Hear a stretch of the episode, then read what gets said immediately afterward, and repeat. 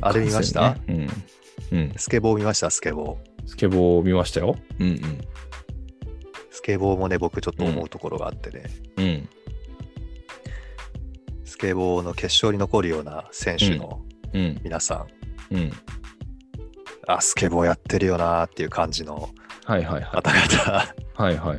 うん。の中、うん。えー金メダルを取った堀米さん、うん。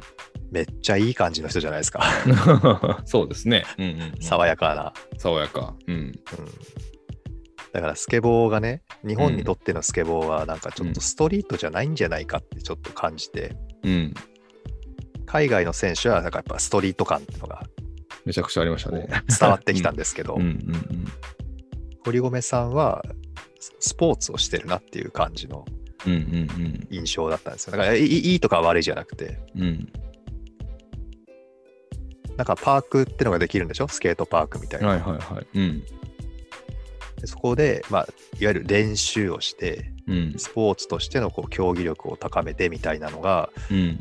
あのー堀米さんから感じられた中、うん。そうじゃないあの海外の方とかなんかはもう文化としてね、うん。そこら辺にある段差とかを使って遊んでるようなね、うんうんいうのがこう感じられて、あなんかストリートとスポーツでなんかちょっと線が見えたなみたいなのが印象としてあったんですよ。うん。うんうんうん。でも堀米さんって拠点が海外なんでしょ？そうですね、今はもう。うん。うん。だから、必ずしもそうではないのかもしれないですけども、うん。日本にいたら、日本を拠点にやってたら多分、ならなかったなっていう感じがしましたね。うんうんうんうんうん。そうね。うん。やっぱ日本人って丁寧なんでしょうね、その辺がちょっとずつ。うん、それもあるしさだからうん。規制するんですよね。うん。例えば公園で技を競ってう、んすごい技を、トリックを決めたぜって言ったら、なんか大騒ぎするじゃないですか。うんうんうんでもそうすると周りから、あそこでうるさいのが騒いでるみたいになっうん。うんうん て、公園でえースケボー禁止とかってなっていたりとかね。うん。はいはいはい。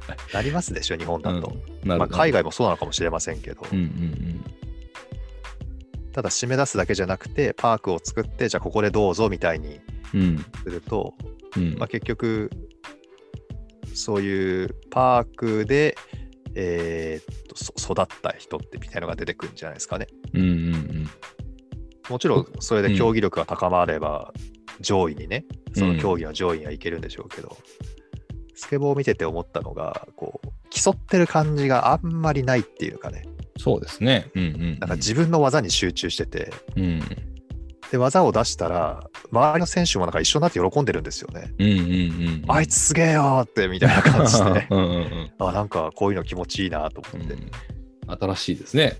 うん、うん。いい、いい、っていうか、し新鮮な価値観がうん。感じられた瞬間でしたね。うん。で、何より面白かったのが、あの、金メダル取った堀米雄斗さん。うん。アルビレックス新潟のキャプテンと同姓同名なんですよ。えー、そうなのか。そうなんです。えー。そしたら、アルビレックスのキャプテンの堀米雄斗さんが、うん。なんかこう、調子に乗ったのか、何なのか、あの、アマゾンでうんスケボーの板を注文したそうです。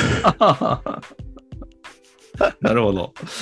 かわいい。どうすんだろう始めるのかなうんいや、でもスケボーマジで欲しいって思いました、僕も。やってたんでしたっけ？いや、やってないんですよ。でもずっとやりたいなって思ってて、えうんずっとやりたかったけど、やってなかったけど、これは改めて欲しいな、うんみたいな風に思いましたね、うん普通に。うん。僕はでも見てて思ったんですけどね、これはうん40超えてやったらダメだと。そうね。怪我しかない。うん、うん、怪我しかない。うん。骨折しかない。だからもう、僕は買ったとしても多分飾るだろうなって思います、ね。デあ、ッキをねいいかも。はいを飾るのかもはちょっとしれない飾りたいなって、昔からちょっと欲しかったから欲しいなって思って。へー。うん。あの、遊びでもこうやったことないんですか？遊びぐらいだとありますけどね。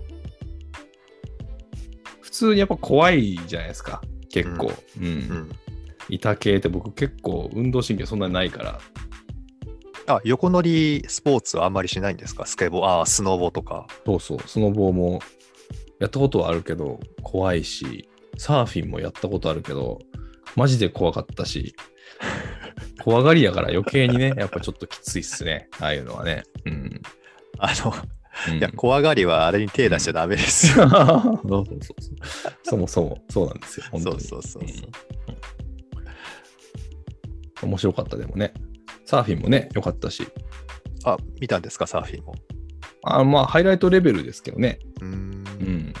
然見てなくて、今、えあれ、どうだったんですか、サーフィンは。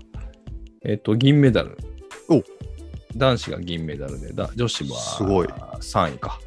へえ。うん。だからやっぱまあ、その母国、母国開催っていうかなんていうの？